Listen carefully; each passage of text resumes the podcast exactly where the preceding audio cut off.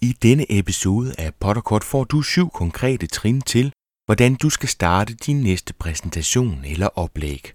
Og du får dem fra en af Danmarks dygtigste formidlere, nemlig Thomas Bigum.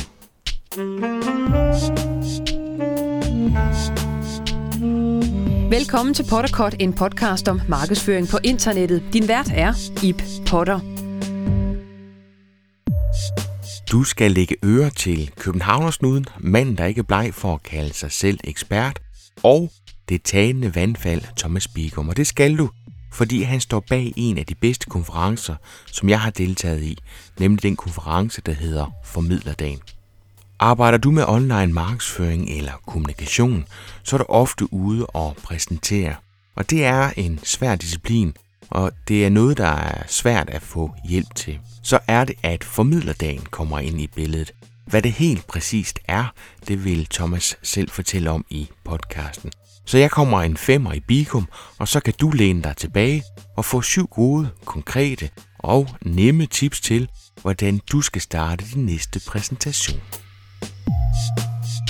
Grunden til, at vi laver den her podcast, Thomas, det er fordi Formidlerdagen, det er snart. Mm-hmm. Og øh, jeg har været med tidligere, og jeg er bare nødt til at sige, at ellers ikke så glad for at rose dig. Men Nå tak, det er, det er en kanon dag. Jeg kom derfra med øh, rigtig mange konkrete ting, som jeg kunne bruge, men også rigtig meget inspiration. Men kan du ikke selv lige give en, øh, en introduktion til, hvad er Formidlerdagen, og hvem er det for, og hvem kan man møde i år? Jo, det kan jeg godt.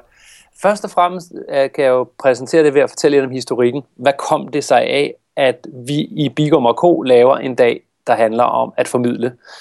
Vi er jo vokset større og større til mere og mere kursusaktivitet fra tidligere, måske har været mere drejet mod konsulenter i sociale medier. Jo mere kurser vi har lavet, desto mere har vi haft fokus på at lave gode produkter, det vil sige altså at forklare stoffet godt i vores kurser. Og for to år siden, så...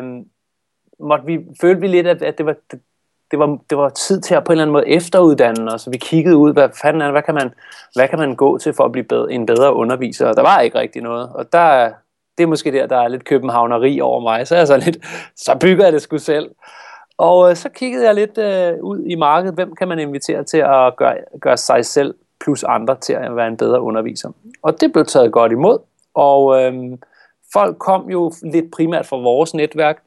Og vi sidder så der faktisk rigtig mange mennesker fra online marketingbranchen. Jeg ved også, flere af de gæster, du har haft her i podcasten, var med igennem, ikke? Mm. Og øh, vi holdt det en gang til, og det er nogle af de gamle går igen, og nogle springer over, og nogle har meldt sig. Den her gang var der ikke i, i omgang to, og var der i omgang et og sådan nogle ting.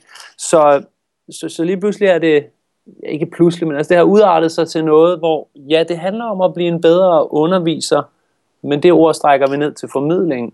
Sådan, så vi sidder faktisk en, rigtig, en stor bunke mennesker der og lærer rigtig meget om at, ja, det, der ligger i ordet formidle, at tage sin historie og pakke den ud for andre mennesker, så de forstår det, man siger, eller det, man skriver, eller det, man prøver at sige i et videokamera. Og det er der, jeg føler, der er relevans ind til, til PotterCut her, fordi øh, ren online marketing er der simpelthen en værdi i at arbejde med sin formidling. Du bad mig også lige at fortælle lidt om, hvem der kommer i år. Øhm, Jeg, hele tiden, når jeg bygger de her, de gange jeg har bygget det, Formidlerdagens program, der har jeg kigget efter et godt hovednavn. Og tidligere har jeg haft Carsten Islington, som er sådan en storyteller. Og han var jeg interesseret i at høre, for hvis bare han kunne lære mig femogtyve til tredive procent af, hvad han kan, når han laver det, der hedder storytelling, hvor han fanger et helt publikums opmærksomhed i, i halve og hele timer. Jeg har set ham live. Det er helt fantastisk. Sådan en, en ældre herre. Mange kender ham måske. Men han kan fortælle gode gamle røverhistorier på en fed måde, ikke? Øhm, Ham hyrede jeg for at, at, at lære os at lave storytelling, så han var sådan et eksempel på et hovednavn. Så har jeg haft Jens Arnsen, han har spillet med i Matador, han lever af at lære skuespillere at brænde igennem. Ham har vi haft. Og i år øh, var, det, var det sådan næsten oplagt faktisk, for der er udkommet en bog i år fra Anders Stahlschmidt, som er tidligere tv-vært. Mange mennesker kender måske ikke af navn, men når man ser ansigtet, siger man, nå ham, og det er fordi, han har lavet rigtig meget tv, uden man sådan lige har vidst, at det var Anders Stahlschmidt. Man har simpelthen udgivet en bog, der hedder øh, Lyt mens du taler, der handler om at indtage rummet, hvad enten det er et salgsmøde, eller et, øh, en, en performance på en scene. Og, og lige der vil jeg godt forvente, eller et podcast, eller en video til online marketing, eller et blogindlæg til online marketing. Det, det er der, hvor jeg synes, det for mig har relevans meget mere end bare om at stå på scener. Ikke? Mm. Øhm, så vi har Anders Stahlschmidt på som hovednavnet. Han, han, han skal nævnes og fremhæves, og han har udgivet den her bog, Lyt mens du taler, som, øh, som jeg selv er, har været rigtig glad for at læse. Så har jeg en fyr, der hedder Christian Koch på. Han har, ham fandt jeg i opløbet til Formidlerdagen. Jeg elsker at crowdsource lidt, så jeg har, været, jeg har stillet spørgsmål ud til folk, der som jeg er foredragsholder eller underviser, og spurgt, hvem, hvem er der, der er ude, byd ind, så samler vi. Og på den, øh, de, den liste af indbud, der kom, øh, der kom Christian selv ind. Han, han nævnte lige, at en har sagt, at jeg skulle lige henvende mig her. Og så kiggede jeg lidt på ham og så ekstremt spændende ud. Han øh, har været god til at lægge nogle, nogle små guldkorn på YouTube om sig selv, så jeg kunne bare researche på ham. Det siger, Ib, det, det siger altså også meget om, hvordan internettet er. Ikke? Jeg, jeg føler selv, at jeg har købt ham, men han har faktisk solgt sig selv til mig. Mm. På sådan en pull-marketing-måde der, hvor man siger, jeg vil da godt byde, du kan lige tjekke mig her, her, her, her, her, og her, og her. Og så ligger der bare nogle herrefede klip. Hvordan han øh, på, i et øh, tv-program har været den eksterne gæst i et tv-program, der lærer øh, bands at, at performe rigtigt på scener med, med deres placeringer og deres kropssprog og sådan nogle ting. Så, øh, så han byder ind. Og så er der to tilbage, at hver nævne. Det er internetadfærdspsykolog Anders Colding Jørgensen, som kan noget med psykologi, jeg synes er ekstremt spændende. Hvordan vi opfatter et budskab, hvordan vi så bliver rørt med følelser af et budskab, og hvad vi som formidler så skal prøve at gøre som publikum, for at de gør noget bagefter. Det synes jeg er både relevant, når jeg laver foredrag, kurser, men det kunne også i for dig, når du laver podcast. Hvad er det, hvad er det, hvordan skal et, hvordan skal et podcast starte, så folk ligesom bliver captured af det? Hvordan skal de så ind og mærke, det her er noget for mig? Og hvordan skal man så gøre hen mod slutningen af en formidling, hvor man sådan siger, så derfor vender du dig om nu og gør et, to og tre. Det kan psykologen sige noget om, og det er super spændende. Fjerde bud, og det er kvindelig islet i år, er øh, Iben Louise. Iben Louise, hun skal, hun skal lære os at slippe vores PowerPoint. Det ved du, at vi også har grint af på de andre formidlerdage, også når vi ses i, uh, til, til, til de her events, for eksempel Marketing Camp, du laver. Man skal lige passe på med den PowerPoint, ikke? Der, hvert år er der jo et vist antal mennesker, der dør ved PowerPoint-kvælning med for mange bogstaver og virkelig dårlige slides. Så der gik jeg ud og, og prøvede at og se, om jeg kunne finde noget, et bud på det. Og Iben, hun er tegner.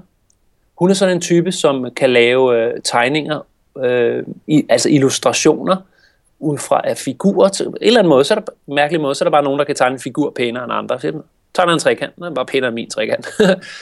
Tegner en tændstikmand, den er også pænere end min. Så hun øh, har lovet mig at prøve at brække noget af det ned, hun ved, og så gøre det simpelt, så man, øh, man kan blive bedre til at svinge øh, tus og flip over og whiteboard, og så på under overskriften, der hedder slip PowerPointen. Øh, Rosinen i pølseenden er mig selv, så er vi fem speakere i alt. Jeg har påtaget mig rollen at binde det sammen, og så øh, egentlig prøve at øh, køre under en overskrift, der hedder, hvordan formidler man svært stof? Hvordan brækker man det op og går ind i et lokal og formidler noget meget svært?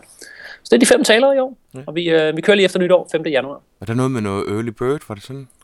Øh, ja, vi kører før jul, altså hvis man bestiller før jul og hører det her PotterCut her før jul, så kan man øh, nå at spare en tusind kroner på, på tingene, men... Øh, Men øh, jeg synes jo stadig ikke, det er dyrt, når vi løber ud. Fordi vi prøver faktisk at gøre det her arrangement, øh, nu hvor det handler om pris, vi prøver faktisk at gøre det til en nul-ting. Man skal, altså, hvis man skal have en psykolog ind, og man skal have en forfatter ind, og man skal have Christian Koch fra fjernsynet ind, så skal der simpelthen penge på bordet. Ikke? Og jeg vil godt have det arrangement sådan et, hvor der sidder tredive til fyrre stykker. Øhm, så, så når vi også skal ud og spise om aftenen på for den samme bon, så skal man altså ikke lave særlig meget matematik for at sige, øh, hvis man kan komme med til det arrangement for, for to tusind fem hundrede kroner, så øh, er det også fordi, der, der står nogle speakere, der har forberedt sig og har fortjent de, den mønt, de skal have, og vi skal ud og have en dejlig øh, middag med noget, med noget flydende varer også. Så to tusind fem hundrede øh, er for arrangementet en tusind kroner ekstra, hvis man skal med ud og spise. Early bird er en tusind kroner. Det er, det er fakta om det. Jamen som sagt, jeg har været afsted, og jeg fik øh, rigtig meget ud af det, så det er i hvert fald værd at tjekke, øh, tjekke det ud. Hvor går man hen for at finde øh, nogle flere informationer om det? Vi har, øh, vi har faktisk haft problemer med domæner. Det røg lige af hende. Jeg har ikke noget at få det ind igen, og Mikkel har forladt Bigum og K. Skal ikke være nogen dårlige undskyldninger, men jeg kan sgu knæppe huske urlen. Kan man ikke bare skrive Formidlerdagen i Google, tror du? Jo, det kan man jo. Jeg sat, jeg, for lytterens skyld, jeg har sat salgsiden op i går, ikke? Og Formidlerdagen er et netværksarrangement, hvor folk har hørt om det, og det er jo fandme to tusind seksten, jamen lidt, hvem fanden går og husker på, på adresser på nettet.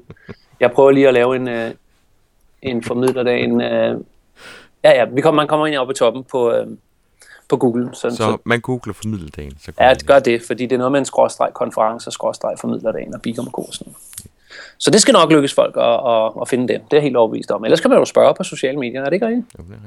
Hvordan skal vi bruge det her i forbindelse med online markedsføring, Thomas? I et eller andet sted, så kunne jeg måske godt tænke mig at starte med. Jeg synes jo selv, at du er... Nej, hvor jeg roser dig i dag. Det er helt uhyggeligt. Ah, det er godt. Jeg synes jo selv, at du er en blændende formidler. Hvordan bruger du det i din markedsføring af alt det, du gør?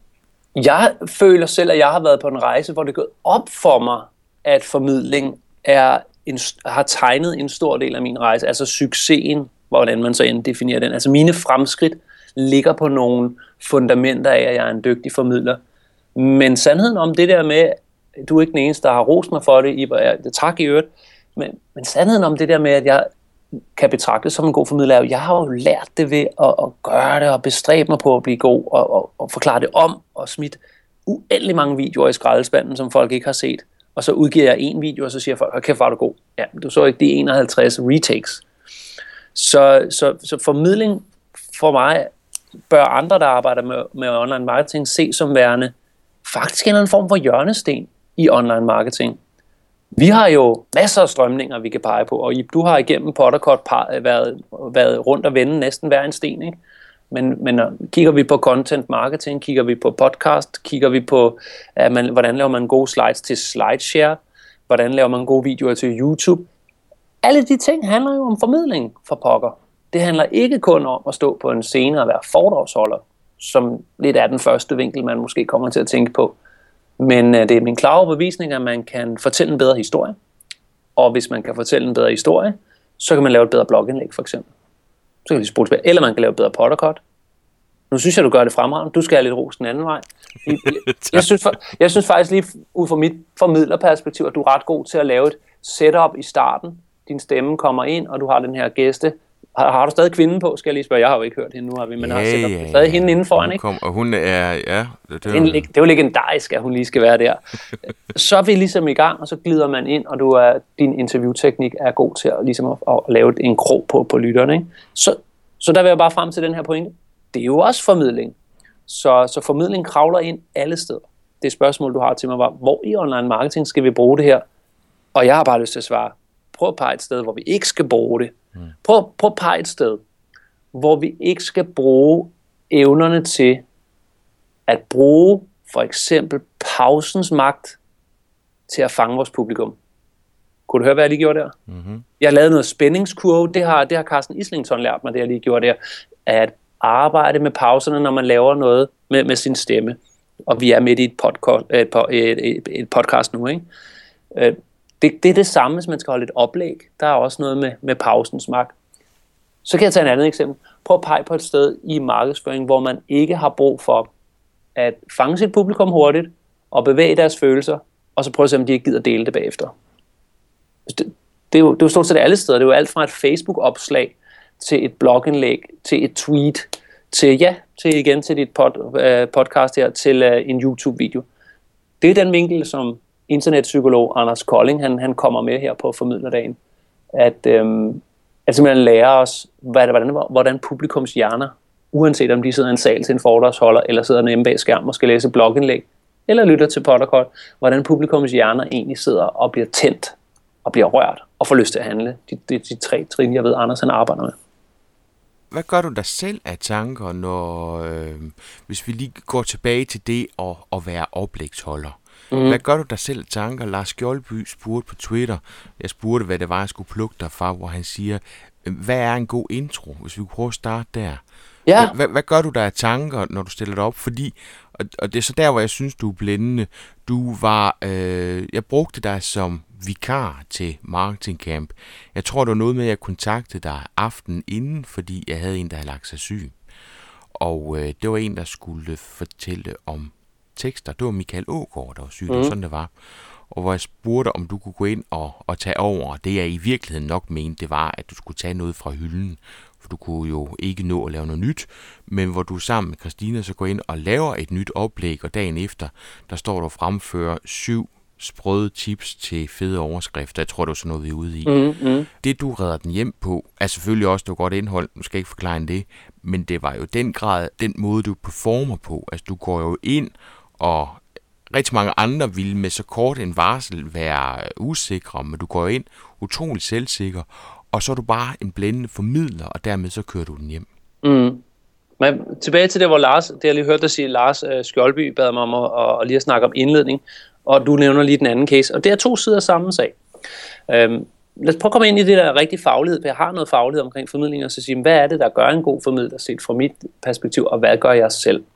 På Marketing Camp, i den historie, du nævner der, så bliver jeg selvfølgelig udfordret, men kan jeg få lovningen fra dig om, at jeg må bruge noget materiale, jeg er sikker i, så øh, er jeg sådan set svær at ryste, for øhm, så bruger jeg nogle standardteknikker, nogle standarderfaringer, jeg har gjort mig, som for eksempel at få sig en god, solid indledning, og så mærke, okay, nu er vi fem minutter inde i oplægget, nu skal det nok køre. Og det går også hen og bliver et råd til lytteren her, der måske, øh, og meget gerne får vakt sin interesse for formidling, og, og prøve og måske at bestræbe sig på at, at komme ud og tale og holde oplæg. Og eller bare måske være bedre til at holde oplæg i sit eget firma for kollegaerne.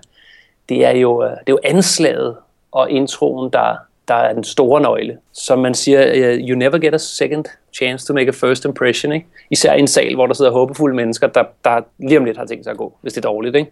Så skal man altså ind. Men det kan vi sagtens skære ind og bruge øh, få minutter på, fordi jeg har faktisk skabeloner, jeg kan huske dem, når du spørger på den her måde. Øhm, det er en, øh, det er en syvtrins skala. En tyve-trins skala til en god intro i formidling. Den tager vi her i PotterCut.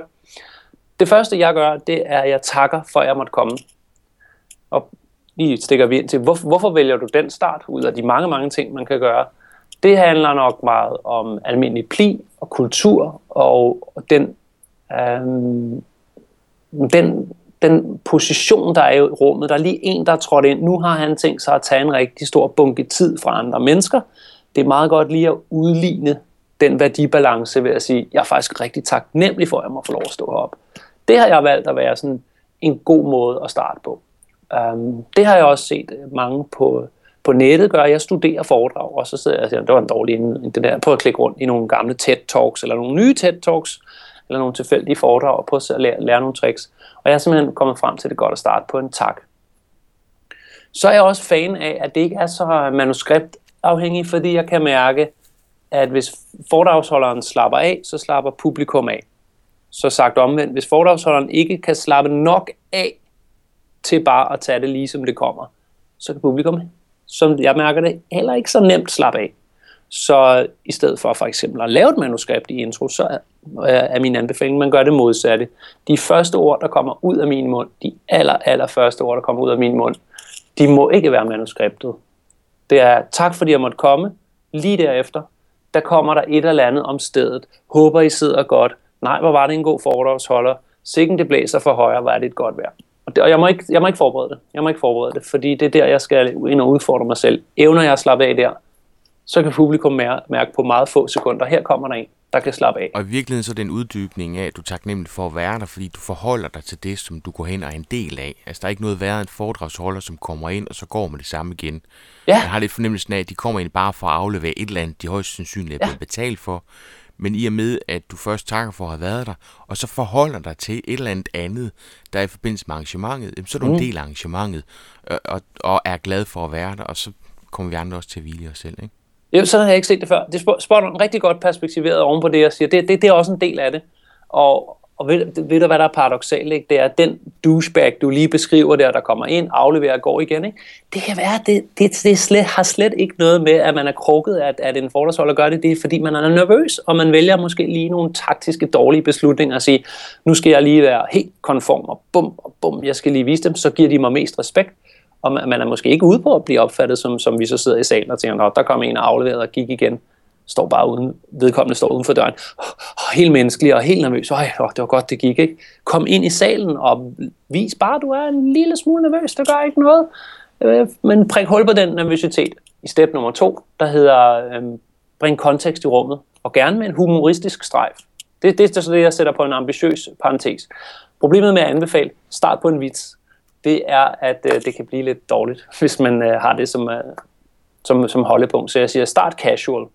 Det, det var nummer to. Etteren var tak, toeren var start casual. Min casual er så en humor. Jeg prøver at se, om jeg kan finde et eller andet, øh, der lige kan punktere en spænding. Ikke? Mm. Så kommer vi ind i uh, træerne. Det er, uh, det er navn. Der har jeg sådan et helt konkret tip, at man skal præsentere sig selv.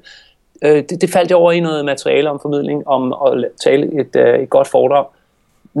I ens eget navn, ikke? Det har man for vane at udtale lavere end, end mange af de andre ord. Man siger, studier viser simpelthen, og ved, hvordan man har studeret det, ved jeg ikke, men, men betragtninger i empiri siger, at når vi lige skal sige vores eget navn, Thomas, så går vi nedad i tonen. Jamen, jeg hedder bare Thomas. Vi hører det jo så tit, så jeg derfor siger jeg bare Thomas. Men det er en svaghed. Tippet, altså det gode råd er, udtal dit navn højt og tydeligt. Jeg hedder Thomas, er noget helt andet end at sige, jeg hedder Thomas. Og hvis, efter jeg hørte det, så begyndte jeg at lægge mærke til, hvor mange der faktisk, altså det passer, det der med, at det sådan er nitten ud af tyve, det er niogfyrre ud af halvtreds. Ja, men jeg hedder Thomas, det skal vi ikke tale om, fordi vi bliver forlegne over at høre vores eget navn. Og der har vi måske lidt i den danske kultur også, man træder, skal lige passe på at træde frem. Men jeg nægter at tro på, at dem, der sidder i salen, synes, man er, man er for meget ved at udtale sit navn tydeligt. Jeg tror, det er indbilsk, og det er underbevidstheden, der får os til at sige lidt hurtigt, hvem vi er. Der er jo en dobbelteffekt. Altså, hvis vi gerne vil huskes, når folk går fra salen, han var sgu god ham der, så er det lidt, lidt åndssvagt, at man ikke fik sagt, hvad man hedder, ikke? Nu kan man skrive det i hjørnerne af slidesene og sådan gentage det måske. Men det har altså gjort, at jeg har nummer tre på mine syvtrins ting der. Navn og, og titel, eller navn og baggrund, øhm, højt og tydeligt. Og kort, navn og baggrund var ikke, hvornår du født og alt det der. Navn, bedst. Jeg hedder Thomas Bigum. Jeg kommer fra virksomheden Bigum og K. Sådan gør jeg det. Det var faktisk en hel, det er sådan, det er sådan jeg prøver at gøre det, med noget god uh, boom i de der ord der. Og så så er vi faktisk så så har så er vi klar jo faktisk. Synes jeg. Så så det, nu kommer der så en afvejning af, om man skal gå virkelig dybt i, hvor man kommer fra, men uh, men det er faktisk ikke nu, jeg synes man skal lægge den. Nu synes jeg fokus går over på publikum. Så min fire, den hedder øhm, når jeg er færdig her i dag, så går du fra stedet med. Og så åbner jeg for, hvad det her foredrag det handler om. Det er vigtigere, synes jeg. Det tror jeg, mange vil give mig ret i. Det er vigtigere, end jeg siger, hvem jeg er. Jeg, kan, jeg, jeg har sagt, at træerne var navn og titel. Jeg kan godt lige hilse på. Ikke? Jeg hedder Thomas. Jeg kommer fra en virksomhed, der hedder Bigum og Co. Vi hjælper virksomheder med at finde deres kunder og gøre dem til gode venner på sociale medier. Nu skal du høre. Når du går herfra i dag, så går jeg ellers bare i gang. Så bliver det nemlig publikumorienteret, og det er det min klare overbevisning, at så stiller man sig selv i en stærkere position, hvad angår opmærksomhed. Man vækker publikum, i stedet for at ja, sende dem i, øh, i søvntrance med en lang historie om, hvem man er. Øh, sådan en, øh, en fire der, du går herfra med, den, øh, den kan man godt gøre på, øh, på et minut. Man kan også gøre det på fire minutter, man kan gøre det på fem minutter. Men det er, ikke en, det er i min bog ikke en, en, en ti minutters og tolv minutters ting. Og det er uanset, om du laver et foredrag på fyrre minutter, eller om du laver en undervisningsdag, der skal vare i seks timer. Du starter lige med i omegnen af fem til syv minutter max på, når du går herfra i dag. Så kan du, eller det her værktøj, de her tre værktøjer, sådan et eller andet, hvor publikum lige rykker frem i sædet og siger, det vil jeg rigtig gerne have.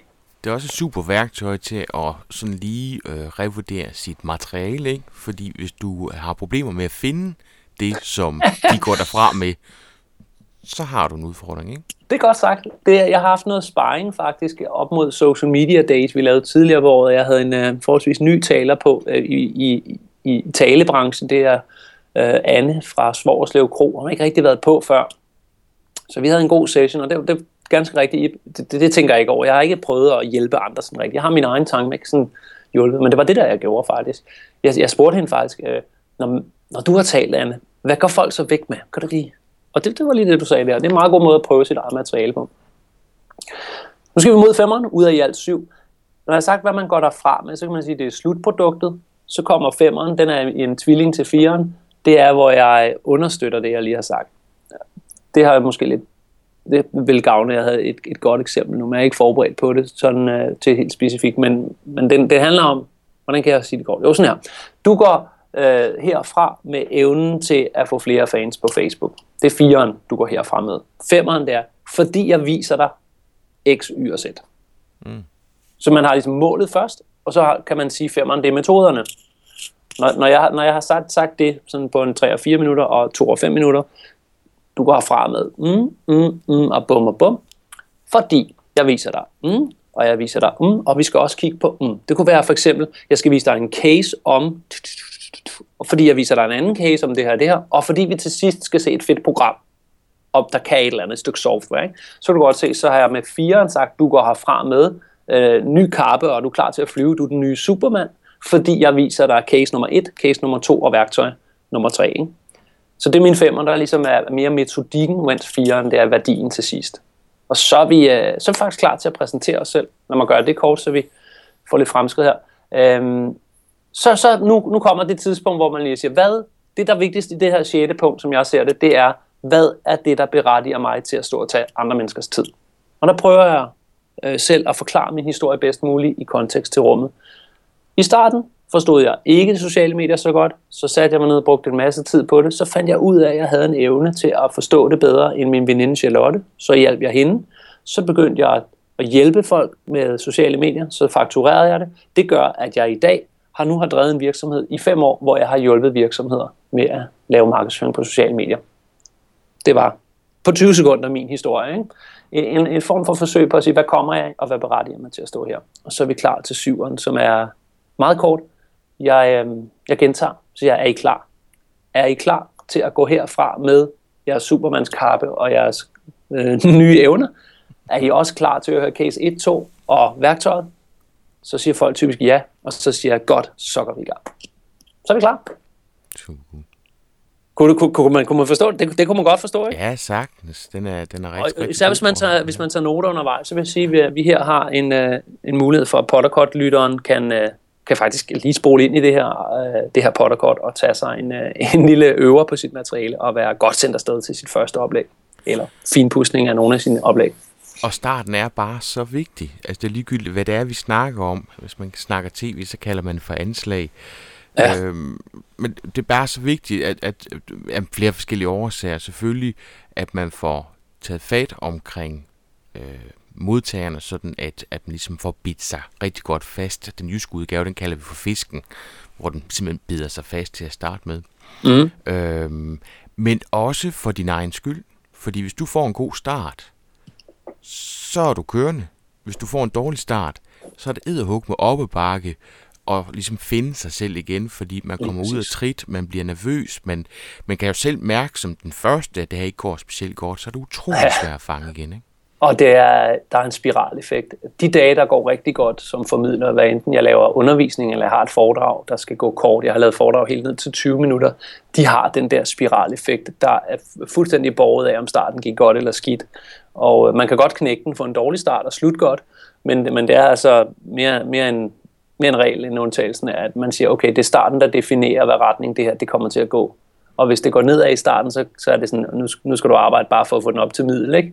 Og så bliver det så ikke en af de dage, hvor folk grinede og kom meget hen bagefter og siger, kæft for var, det er fantastisk, godt forklaret, og jeg kontakter dig i næste uge. Det skal vi huske igen, apropos marketing. Det der med at få chancen for at komme ud og stå handler jo sådan set også lidt om lead-generering, eller meget om lead-generering og en del om positionering. Så hvad vil vi helst? Vi vil selvfølgelig performe, så folk kommer hen. Og, og du sagde det, Ib, jeg kan kun gentage det med mine ord, og siger, at starten er, er så vigtig, fordi, øhm, fordi man kan rode lidt i midten og blive tilgivet for det, men du kan ikke blive tilgivet i starten, fordi folk de dømmer. Og det er jo sådan, vores natur er indrettet. Man siger jo det, jeg allerede sagde med second chance to make a first impression. Så hvis du fejler midten, så, så kan, eller undskyld starten, så, så kan midten lidt være ligegyldigt, men det gælder ikke om, mand. Hvis du acer starten, så får du tilgivelse i midten. Så på sin vis vil jeg, vil jeg faktisk opfordre, og sagt helt godt, jeg vil opfordre enhver, der, der skal på scenen og lave noget formidling, øh, hvad enten det er et klasselokal for otte kursister, eller et fyraftens arrangement i firmaet for, for nogle af kunderne, atten styk, eller man skal ud og tale for tres mennesker eller hundrede mennesker. Prøv at lytte til den her trin, tringuide her, og så øv dig hellere på det, altså øv dig på de første syv minutter intenst, end at stå og øv dig på alle dine femogfyrre minutter, fordi midten skal jo nok gå. Case et, case to og værktøjet, det skal du bare forklare. Hvem fanden kan udlægge det? Det, det, det kommer næsten af sig selv. Så hvis man bare øver sig på det her, så får man, så får man virkelig, virkelig øhm, høj sandsynlighed for at få performet godt. Har du to eller tre trin, som man kan bruge i afslutningen, Thomas? Fordi så er vi faktisk kommet rigtig, rigtig langt, fordi som du selv siger, det er inde i midten. Det skal som mænd nok gå, men det der med at få fanget folk er enormt vigtigt, det har vi lige vendt. Mm. Men hvad gør du til sidst? Altså, hvad, har du nogle konkrete ting, som du gør til allersidst for at få sluttet rigtig godt af? Når vi bruger berettermodellen, så kalder vi det der, hvor fisken slår slag med halen. Noget, hvor man bliver forundret og, og, og ligesom husker på. Og også det der med, om du hele tiden har med tankerne, at selvfølgelig er du blevet betalt for at komme ud og holde et oplæg, men du er vel også interesseret i, at der opstår noget i kølvandet af det her oplæg. Mm. Vi kan tage, øh, vi kan lige prøve at parkere den, der hedder, at det ville være dejligt, hvis man lige kunne nævne et produkt, eller, eller at man fik positioneret. Så den kan vi lige prøve at parkere, for lad os prøve at holde det rene foredrag, den rene formidling, hvor man ændrer menneskers perspektiv i livet, så de kom, da klokken var seksten, de gik, da klokken var sytten, og så var der faktisk sket en forskel. Det synes jeg i sig selv er den store løn. Altså det, det er virkelig stor karma-løn, man får der. Og der er slutningen selvfølgelig nøglen til at få det sikret, sikret at det sker. Øhm, du bad om tre, og der er faktisk, der er faktisk en overordnet, der slår mig. Så, så har jeg en anden ting også. Eventyrtallet er tre, men jeg har to ting, jeg vil sige. Desværre har jeg ikke en tredje.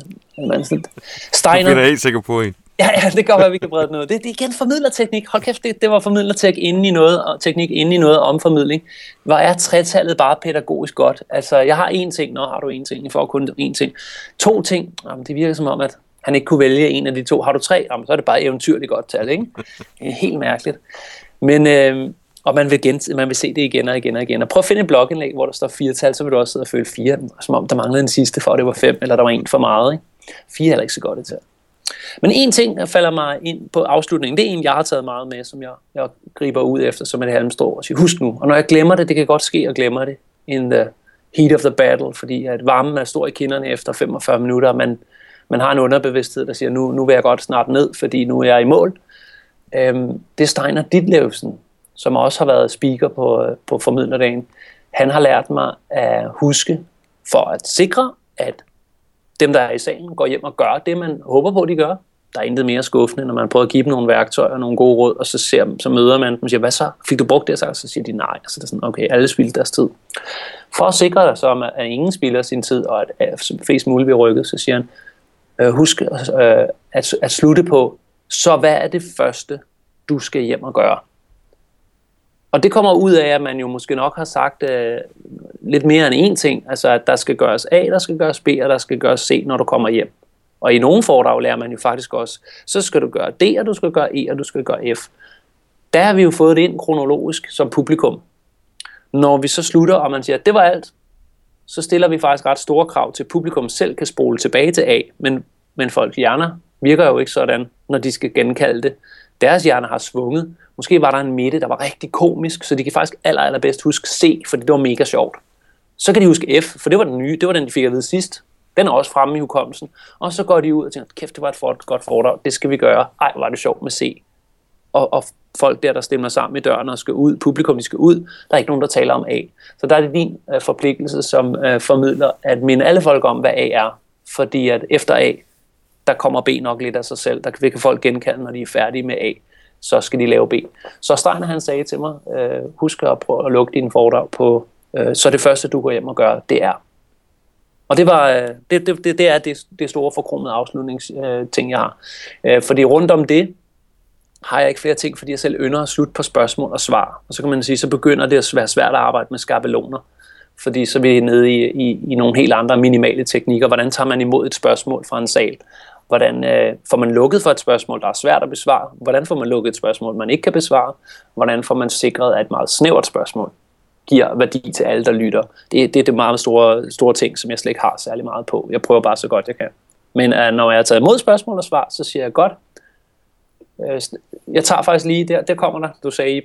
At jeg nok kom på noget. Her, det jeg gør, det er, at jeg, jeg går lige igennem mit materiale i omvendt kronologisk rækkefølge. Det vil jeg sige, vi skal til at slutte, eller så har vi været igennem dagens program. Det var D, og så går jeg baglæns. Det var C, det var B, og det var A. Så det første, du går hjem og gør, det er A. Jeg har været rigtig glad for at tale for jer. Håber, I kommer godt hjem. Det er sådan, jeg lukker. Ja, jeg tror, ligesom vi lige talte om, så kan man nok blive ved. Ej, hvor er indledningen vigtig. Så sidder jeg næsten her og siger, ja, I, men det er afslutningen sgu også. Altså, det er den. For, fordi hvis du blower afslutningen, så har du ikke gjort en forskel. Man kan sige, etteren, altså nej, indledningen er vigtig for, for ens eget ved og vel, og for at det er sjovt at lave, og man får en fed aften, eller en, en fed eftermiddag, en fed dag, på, på, på scenen, eller i rampelys, eller foran de otte kollegaer. Det var fandme et godt øjeblik. Ja, ja, men hvis jeg spørger dig, om der var nogen af dem, der følte sig flyttet, det handler om din slutning jo. Så der går den hen og, og bliver, bliver også vigtig, så, så, så mindst lige så vigtig, eller det er bare formidlingsteknik, og så er vi tilbage, hvor vi startede. Det er, det er sgu et spændende emne. og øh, i online marketing øh, relevant. Helt ned til podcasten, helt ned til videoen og helt ned til blogindlægget. Har du flere gode råd, Thomas? Ja, hvis vi, vi har snakket om starten og vi har snakket om slutningen, skal vi ikke bare lukke på noget kort om midten. Der, der har jeg også noget. Øhm, at strukturere sin formidling. Og, og det, det synes jeg er en meget godt måde at slutte det på, Ib, fordi så taler vi ikke kun om foredrag, så taler vi også om, om blogindlæg, vi taler om podcast, vi taler om, om, om slides. Altså at lave slideindlæg på slides her. Det er start på hvorfor, og bygge din, øh, din, din første tredjedel af hele din formidling op på, hvor, hvorfor er det her vigtigt, jeg skal tage her. Tænd folk med det hvorfor der. Hvorfor er det her vigtigt? Hvad er det, du kan gøre med det, jeg skal vise dig lige om lidt? Jo mere du kan pumpe op i den der, desto nemmere har du ved at made hjernen i midten af din formidling. Og det er som sagt ligegyldigt, om det er blogindlæg eller et foredrag. Så hvorfor er det vigtigt med Snapchat? Nu skal du høre. Så, så ligesom Snapchat er stigende, flere og flere unge bruger det, så, så skal man sku, sku, som formidler kunne evne at mærke, nu vil mit publikum rykke frem i sædet på det her. Hvorfor? Det vil de gerne have fat i, det man frister dem med der. Så kommer der et andet H V-spørgsmål, hvor det første var H V. Hvorfor? Så det er H V. Okay, hvad er så et eksempel på det? Eller hvad er det konkret? Eller hvilke eksempler kan du give? Så er vi inde i hvad og hvilke. Hvilke metoder kender vi? Kan du give nogle eksempler? Så, så efter man har sagt, Snapchat er vigtigt på hvorfor, og der er flere og flere unge, der bruger det, så i midten, så siger man, nu skal jeg nemlig vise dig, hvilke re- eksempler vi har set, der har været for sindssyge. Så vi glider ligesom langsomt ind i reklamen fra Snapchat, og ind i midten, og siger, der er altså også nogen, der har gjort det. Så det er midten øh, af, af en tretrinsraket, der hedder hvorfor, og hvad og hvilke i midten. Og så den sidste, det er den forkromede hvordan. Og der skal man sgu ramme, lige når publikum er helt fremme på stolen. Det du lige har sagt, det vil jeg også gøre. Og så glider din formidling ind i sin sidste tredjedel, der hedder, okay, hvordan gør du så? Skulle vi springe og sige, at det her var et blogindlæg, så vil, øh, vil blogindlægget nærme sig sin, øh, sin trin. Hvis det for eksempel var ni trin til at få succes med din forretning på Snapchat, så har vi varmet dem op med, hvorfor er Snapchat vigtigt? Hvad og hvilke eksempler har vi på, at der er nogen, der har gjort det? Så rykker vi ned til, hvordan gør man så? Du gør sådan her, trin et, to, tre, fire, fem, seks, syv, otte, ni, og så lukker du din formidling med. Så det første, du går hjem og gør, det er trin et. Kan du høre, så ramte den i halen igen der, så er vi, så er vi fremme i det sidste råd om at afslutte sin formidling. Så lad det være det sidste. Jeg har sygt meget på hjerte, men øh, skal, vi ikke, skal vi ikke kalde den der? Og så håber jeg, at PotterCut-lytteren har fået tændt en gnist for formidling, fordi det simpelthen bare er også online marketing, samtidig med, at det er foredragsholderi.